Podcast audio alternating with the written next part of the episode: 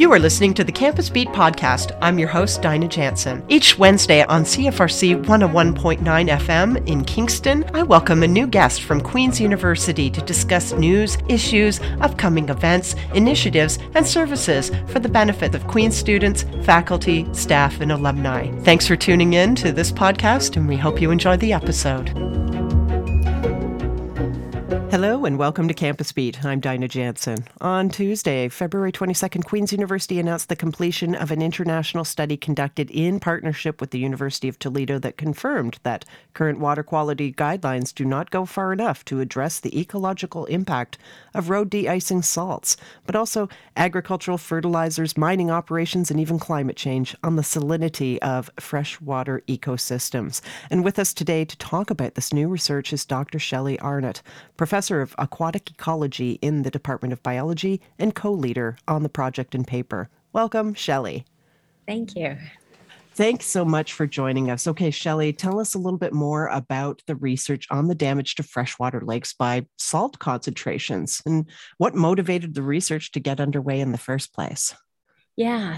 Um, so, what motivated it was that there it, through long-term studies we're realizing that the chloride concentration is increasing in lakes. And so chloride is one of the components of, of salt. So one of the most common um, road salts um, that we use is sodium chloride.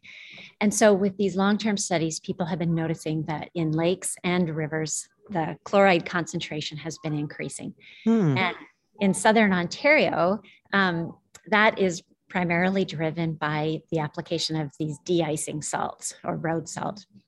And there, Canada has pretty strict water quality guidelines. We know that we know that salt or chloride is, is toxic, and um, we so we have a, a, guideline that's set at 120 milligrams of chloride per liter um, in, that we will allow in the water because that it, that level is supposed to still protect aquatic life. And what we found with some early studies that we did was that when we did studies in soft water, so in water with low calcium, like what you would find on the Canadian Shield, that actually the, the organisms were much more sensitive at levels way below that 120 milligrams of um, uh, chloride per liter. Mm-hmm. And so we were pretty concerned about that because it was it was quite shocking to to have effects at that low levels. And so we teamed up with 45 researchers at 16 different sites, and we asked them to do a common experiment where mm-hmm. we, we manipulated the chloride concentration and we wanted to see whether community, zooplankton communities from around the world, um, whether they responded in a similar or a different way to chloride. And the surprising thing that we found was, you know, although there was some variation from site to site, um, most sites were sensitive below these water quality guidelines, suggesting that we really need to, to do more to protect aquatic organisms. Okay, thank you. And thanks for giving us a, a, little bit of a glimpse into what the research looked like across these uh, 16 sites, as you mentioned. Can we dig a little deeper and learn a bit more about how the experiments are conducted? How do you get the samples? How do you do this? Is it happening on the ground on the site itself, or are you taking samples back to a lab? And then what do you do with these samples to actually find the results? Yeah, that's a good question. So it's so we're we're working with zooplankton, mm-hmm. but you can't see with the naked eye, right? Yeah, you, they're little. They're, if you hold up a jar of water, you can see like little flecks. Um, uh, in, in, and so they serve a really important role in okay. even though they're so tiny. So they graze algae and uh. they ah. transfer that energy from the primary producer, so from the algae um, up to the fish. And so they're a really, really important for maintaining the water clarity. So for keeping lakes clear, but also for supporting fish populations. And so we focused on them because they're also a really good indicator. They respond to environmental change. Mm-hmm. And so what we did was we used um, containers of various sizes, and some of these containers um, or tanks sat on the land, and some of them were in the water. And we filled them with water, and then we added zooplankton and phytoplankton to them. And then we had um, anywhere from 20 to 30 of, of these tanks. And then we added different amounts of, of sodium chloride to each of them so that we had a gradient of, of chloride. Mm-hmm. Then we, after six weeks, so after the, the community has had time to grow, and so you've, you've got several generations of, of zooplankton that have, that have been produced. Mm-hmm. We then sample them, um, sometimes using a very, very fine net um, and sometimes using a, a container that grabs a, a, certain amount of water. And we take it back to the lab and we look at them under the microscope and we look at what species are there and how many of each species are present. And so what we were finding was that when we looked at the compared the amount of zooplankton in the various tanks with different amounts of chloride, as you increase the amount of chloride, the abundance of, of all of the different types of taxa decreased dramatically. And they decreased at fairly low chloride concentrations. Thank you for sh- telling us a little bit more about what that scientific experimental process actually looks like, too. Thanks so much.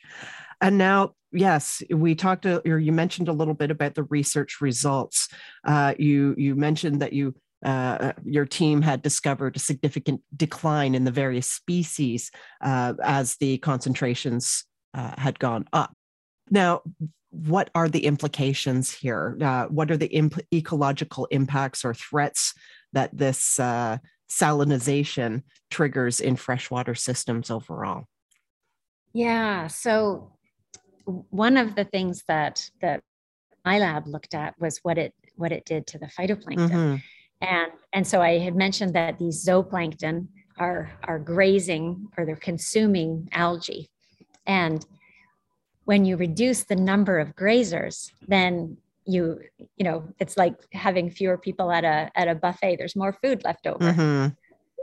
So when you reduce the number of consumers, um, then then the amount of food increases. And so what we found um, at with the work in our lab and across all sites was that in, in many cases the amount of algae increased. So the so the water became greener and the work that um, our lab did actually showed that the type of algae changed and so it changed from being these small um, uh, single cell green algae to something called cyanobacteria.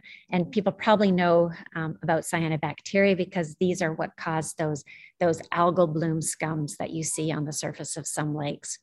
And so it's really important in terms of um, recreation. You know, people would much prefer to, to swim or boat in a lake that's clear rather than one that's covered in green algae and it, it could potentially also have implications for for fisheries mm. because if you have if you have fewer zooplankton you have less food ultimately for for the fish and so we didn't study the fish but we we suspect that it could have a long-term impact impact on the um, fish production. Okay, thank you so much. So we've learned a little bit about the uh, ecological impacts, but also uh, the impact on freshwater services that people take advantage of on a day to day basis. Appreciate those insights.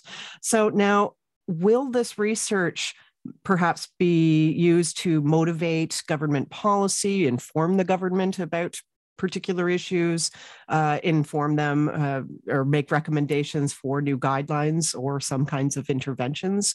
What's happening next vis a vis governance? Yeah, and I mean, that's what we're hoping that that this is a little bit of a of a wake up call that we need to reassess those guidelines mm-hmm. and at the very least reassess um, or look at at how different re, um, different regions might respond and so i mentioned the soft water versus hard water mm-hmm. and some of the work that we're doing is actually looking at what's the direct effect of hard water versus soft water. And so our Muskoka lakes, because they have soft water more sensitive than say Kingston lakes that tend to have very hard water. And I think that's an important next step is looking at whether we need to refine these guidelines kind of more on a regional basis. Um, and in order to protect those really sensitive um, sensitive lakes and so hmm. i think i think that's an important um, step in terms of looking at the guidelines. And I think there's also other important um, things that that we can do you know, locally and regionally in terms of reducing the amount of salt that we use. Okay. And I'm sure that you and anyone listening has walked on the sidewalks or parking lots and during the winter and crunched on the amount of salt that's applied. and one of one of the, the biggest issues is that we over apply salt. We we just kind of indiscriminately you know dump it onto the sidewalks trying to reduce ice and there's so much that we can do to reduce that um, we don't need as much as as what's applied mm-hmm. it, we can also apply it in a lot smarter way um, a lot of municipalities are working towards applying a salt brine mm-hmm. which is much more effective because salt only works when it's in water it need those that sodium and that chloride need to dissociate in order to reduce the melting point of ice which is how salt works mm-hmm. so if we mix it with water ahead of time and apply that brine it's going to be much more effective and we need to have a lot less in order to have the same effect. Okay all right. That's another really important step that that we can do. Um, another another thing that's really important um, is the the training of of people that actually are contracted to apply the ice or the deicers.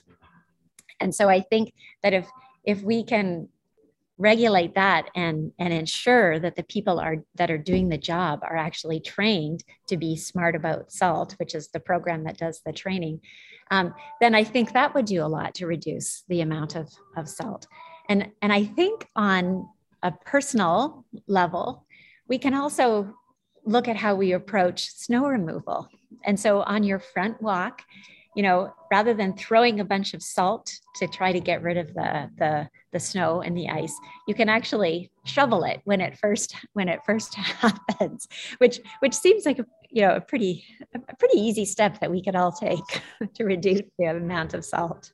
It seems to me, though, that uh, the water, if it, if it's coming off the roads within the city streets or the highways, for example, a lot of that would just be flowing naturally into uh, the waterways through culverts and and storm drains. I imagine is that how the this the how it's all making its way to these rivers and, and lakes.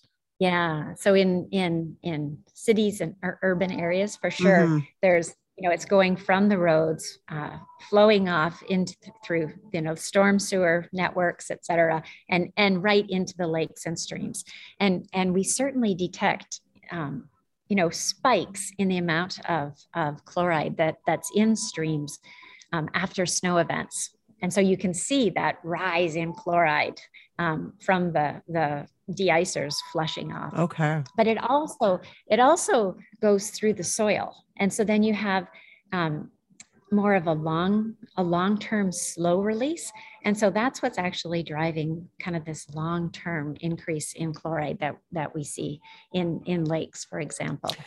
Good to know. Well, thank you very much. Uh, now, where can folks access the published paper? It's in a, a journal called the Proceedings of the um, National Academy of Science. Okay, so what's happening next? Uh, is there continued research uh, in this particular area happening? Uh, new experiments that are going to be coming up with the team that you've been working ac- with across four countries? Where do you go from here? Yeah, yeah, so there's a number of different experiments that we're doing. Um, one of them that I think is really important is that we're looking at the effects of road salt alternatives. And so a lot of people are, uh, companies are coming up with different formula that um, some of them you've probably heard about. They, um, it's mixed with beet juice or molasses. And, and that is actually really effective in reducing the amount of chloride that's applied. But the the problem is, is, that the toxicity of those components haven't been um, investigated enough. And so we're doing a lot of work to try to understand you know uh, you know how good or bad are are these these alternatives in comparison to road salt. Um, we also have a lot of work where we're looking at that water mm-hmm. hardness issue and and really trying to figure out what is the relationship between you know the water hardness and the toxicity of road salt and then finally, we are doing a large global project where we're looking at um, uh, differences in sensitivity in, in single species.